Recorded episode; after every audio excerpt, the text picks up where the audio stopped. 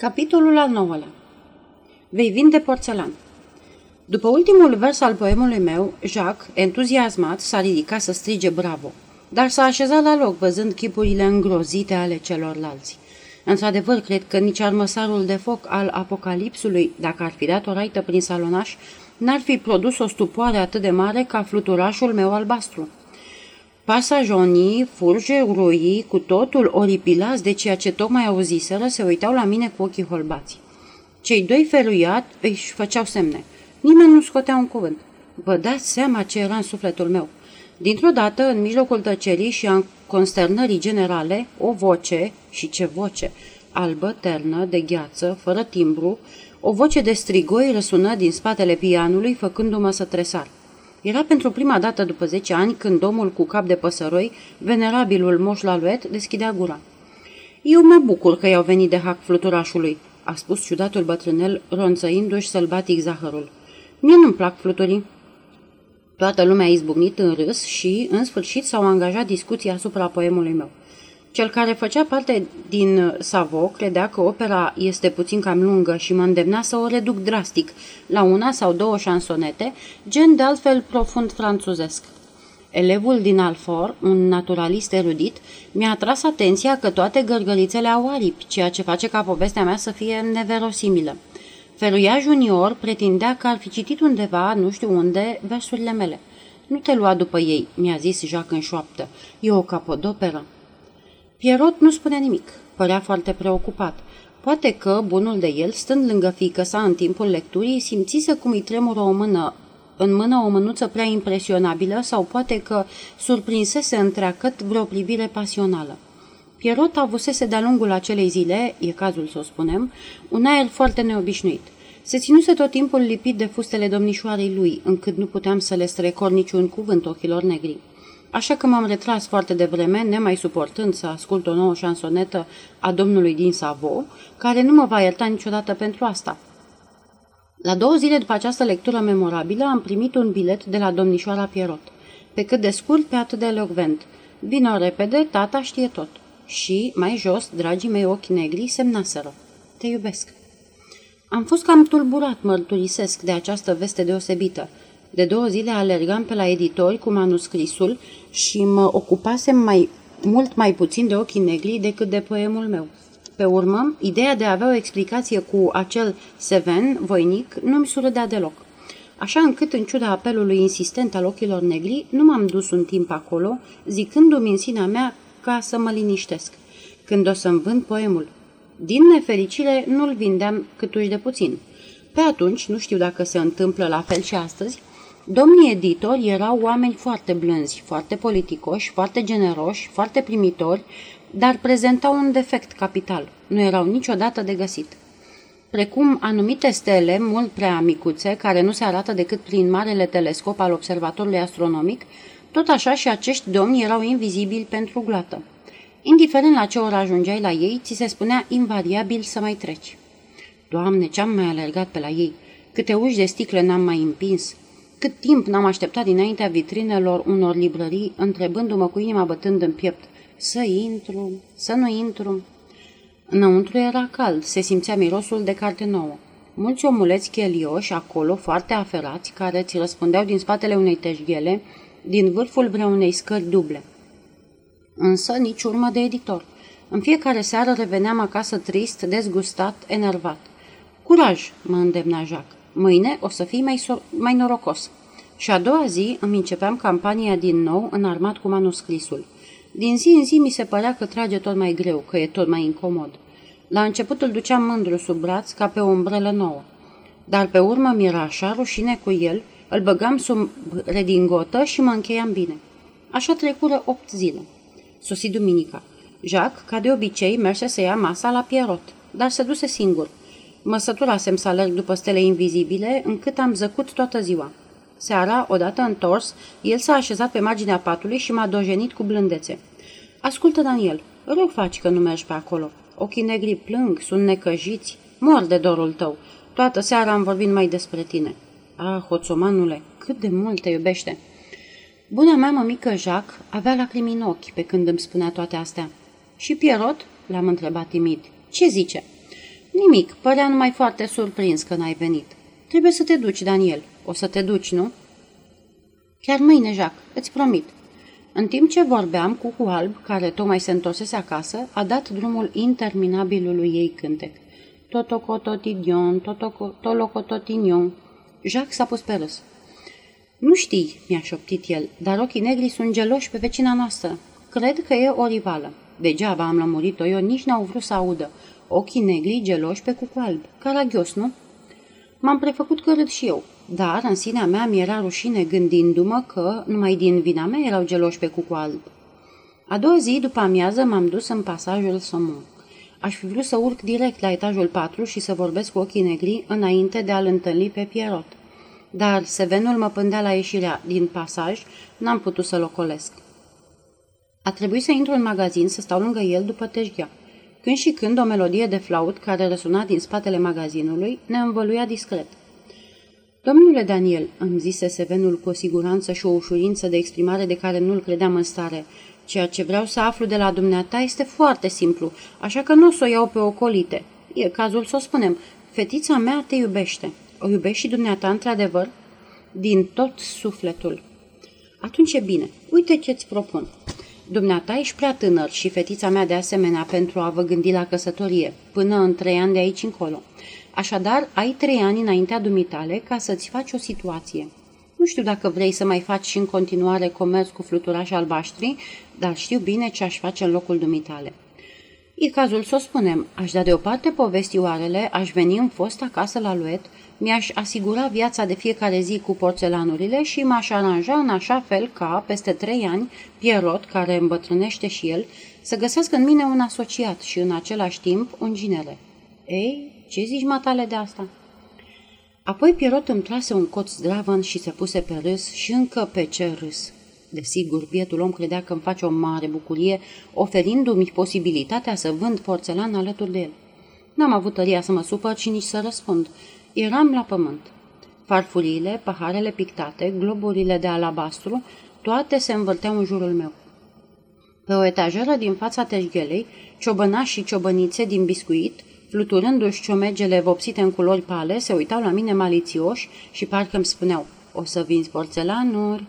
Puțin mai încolo, niște pocitanii chinezești, trase în halate violete, dădeau din tărtăcuțele lor venerabile ca pentru a aproba ceea ce spuneau ciobănașii. Da, da, o să vinzi porțelanuri. Și dincolo, în spate, flautul ironic și perfid și era încetișor. O să vinzi porțelanuri, o să vinzi porțelanuri, să înnebunești, nu alta. Pierrotte crezu că emoția și bucuria mi-au luat graiul. O să vorbim despre toate astea diseară, îmi spuse el ca să-mi dea răgazul să-mi revin. Acum urcă la fetiță. E cazul să spunem că te așteaptă de mult. Urcai spre fetiță pe care o găsi instalată în salonașul gălbui, brodând la acei vechi și nelipsiți papuci în compania doamnei de toată isprava. Să mă ierte, draga mea Camie, însă niciodată domnișoara Pierrotte nu mi se păruse că ar fi mai Pierrotte ca în ziua aceea.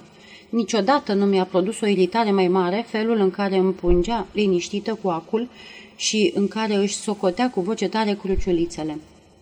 Cu degețelele roz, cu obrajii în floare și cu aerul ei netulburat, aducea cu una dintre ciobănițele acelea din biscuit colorat, care îmi strigaseră cu neobrăzare. O să vinzi porțelanuri.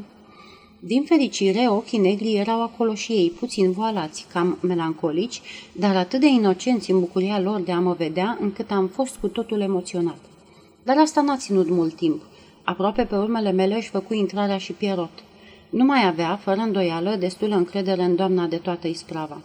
Începând din acel moment, ochii negri dispărură și porțelanul ieși victorios pe toată linia.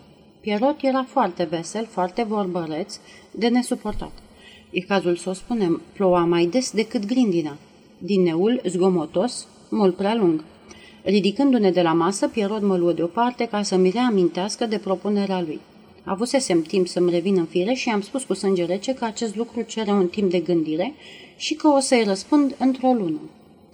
Sevenul fu de-a dreptul mirat că nu mă grăbeam să-i accept oferta, dar a avut bunul simț să nu lase să transpară nimic. Bun înțeles, într-o lună. Și nu mai vorbim despre asta. Ce importanță are! Lovitura fusese lansată. de-a lungul serii acel sinistru și fatal "O să vinzi la porțelanuri", mi s-a părut tot repercutat în urechi. Îl auzeam în ronțăitul căpățânii de păsăroi care tocmai intra cu doamna Laluet și se instala lângă pian, îl auzeam în melodia flautistului, în reveriile din Roselan, pe care domnișoara Pierrotte n-a pierdut ocazia să le cânte.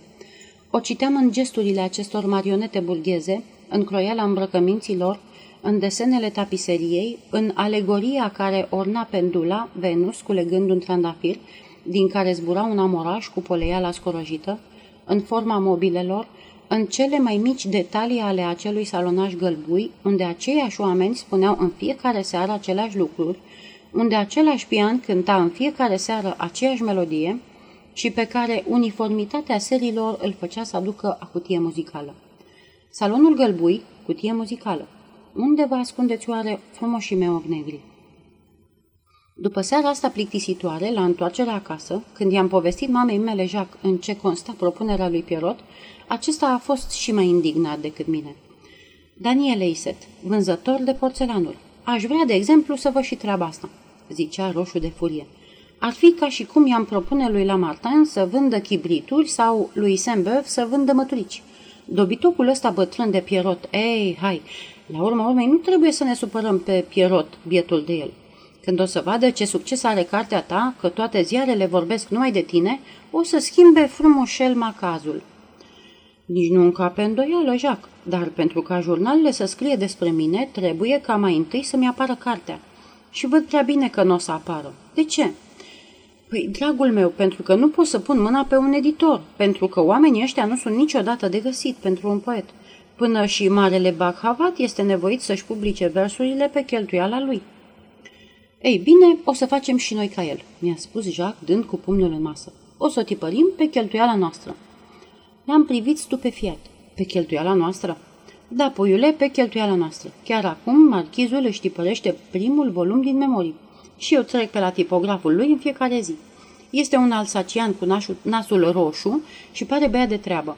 Sunt sigur că o să ne crediteze. Și Dumnezeu, o să-i plătim pe măsură ce se vinde cartea." "Haide", am zis, "mâine mă duc să vorbesc cu el." Într-adevăr, a doua zi, Jacques s-a dus la tipograf și a revenit acasă încântat. "S-a făcut", mi-a spus victorios. "Cartea ta intră mâine la tipar. O să ne coste nouă sute de franci, un fleac. Dau polițe de câte trei sute de franci, plătibile din trei în trei luni. Acum urmărește-mi raționamentul. Noi vindem volumul cu trei franci și tipărim o mie de exemplare. Deci, trei mii de franci trebuie să ne aducă volumul tău. Auzi? trei mii de franci. După asta, noi plătim tipograful, plus un rabat de un franc pentru fiecare exemplar librăriilor care vând lucrarea, plus cărțile care le trimitem ziariștilor. Ne rămâne limpede ca apa de izvor un beneficiu de o mie o sută de franci. Hei, frumușel pentru început." "Frumușel, cred și eu. Gata cu alergătura după stele nevăzute, gata cu așteptarea umilitoare la ușa librăriilor și, în plus, o mie o sută de franci puși deoparte pentru reconstruirea casei familiei. Ce bucurie în ziua aceea, în clopotnița din Saint-Germain, câte proiecte, câte visuri." Și, apoi, zilele următoare, câte bucurii mărunte savurate picătură cu picătură.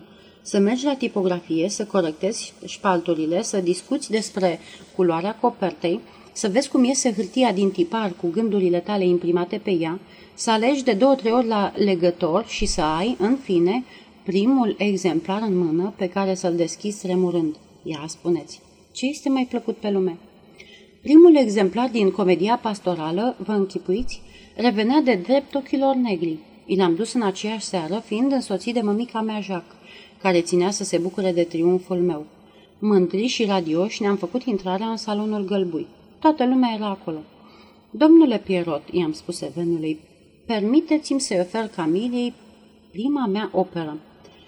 Și am pus primul meu volum într-o mânuță scumpă care fremăta de plăcere. O, dacă ați fi văzut delicatul mulțumesc pe care mi l-au transmis ochii negri și cum străluceau citindu-mi numele pe copertă. Pierrotte, el, era mai puțin entuziasmat. L-am auzit întrebându-l pe Jacques cam cât ar putea să-mi aducă un volum ca acela. o mie o sută, i-a răspuns Jacques sigur pe el. Pe urmă începură să vorbească îndelung, pe șoptite, dar nu i-am mai ascultat. Mă bucuram din toată inima văzând ochii negri plecându-și genele de mătase asupra paginilor cărții mele și ridicându-le spre mine pline de admirație. Cartea mea, ochii negri, două bucurii pe care îi le datoram mamei mele Jacques. În acea seară, înainte de a ne întoarce acasă, am făcut un ocol prin galeriile Odeon pentru a evalua efectul pe care îl crea Comedia Pastorală în vitrinele librăriilor.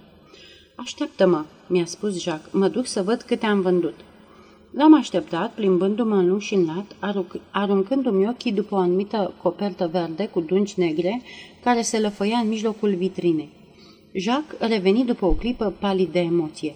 Dragul meu, mi-a spus, s-a vândut deja una, e de bun augur.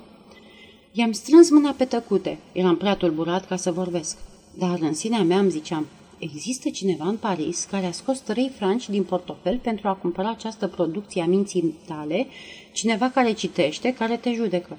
Cine-o fi? Tare aș vrea să-l cunosc. Vai, spre nenorocirea mea, aveam să-l cunosc pe acel nemaipomenit cineva. A doua zi, după apariția volumului meu, dejunam la masa mea de la pension, lângă sălbaticul meu gânditor, când Jacques, gâfâind, intră repezit în sală. Veste mare, îmi spuse el, luându-mă de la masă. Plec astăseară la ora șapte cu marchizul. Mergem la Nisa, să-și vadă sora care e pe moarte. Poate că rămânem acolo mult timp. Nu te îngrijora în ceea ce te privește. Marchizul o să-mi dubleze plățile. O să-ți trimit o sută de franci pe lună.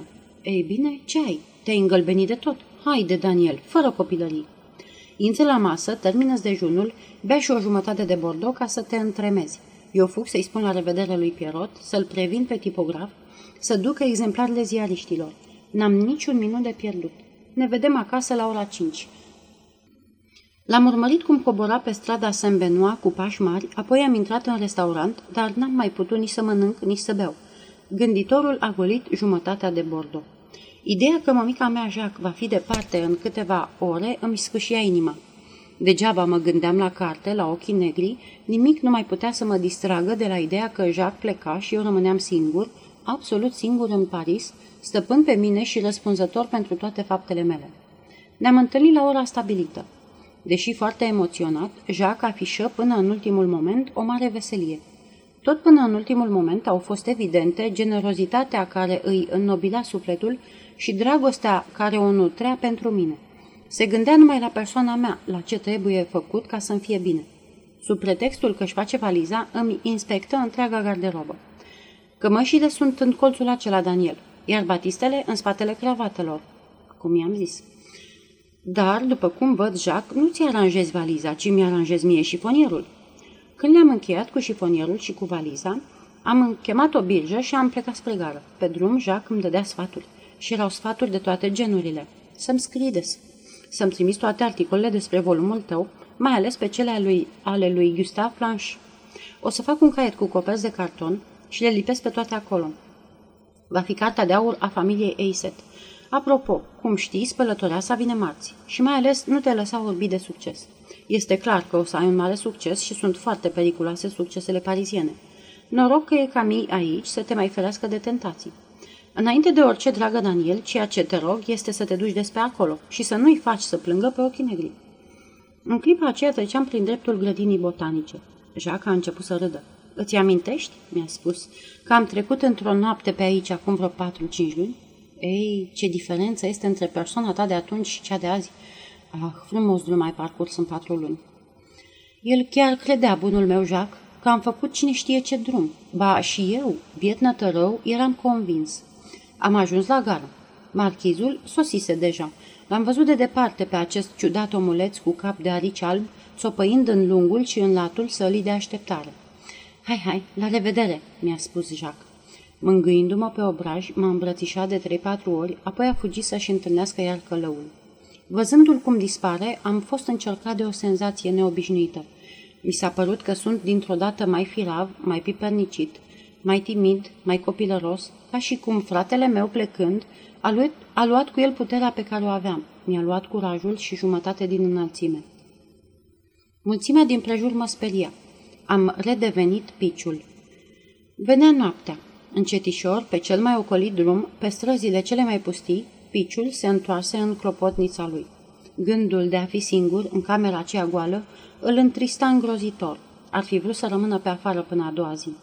Cu toate astea s-a întors acasă. Trecând prin dreptul portarului, acesta îl, îl strigă: „Domnule Eyssette, o scrisoare!" Era un bilețel elegant, parfumat, mătăsos. Scrisul aparținea unei femei rafinate. Era mai pisicos decât al ochilor negri. De la cine putea fi? Grăbit, rupse sigiliul și îl citi urcând pe scară la lumina gazului. „Domnule vecin, comedia pastorală este de el pe masa mea, dar îi lipsește un autograf. Ați fi amabil dacă veniți să mi-l acordați astă seară la o ceșcuță de ceai. Știți, ca între artiști. Irma Borel." Și ceva mai jos: „Doamna de la primul etaj." Doamna de la primul etaj. Citind această semnătură, Piciul simți un fior care îl străbătu din creștet până în călcâie.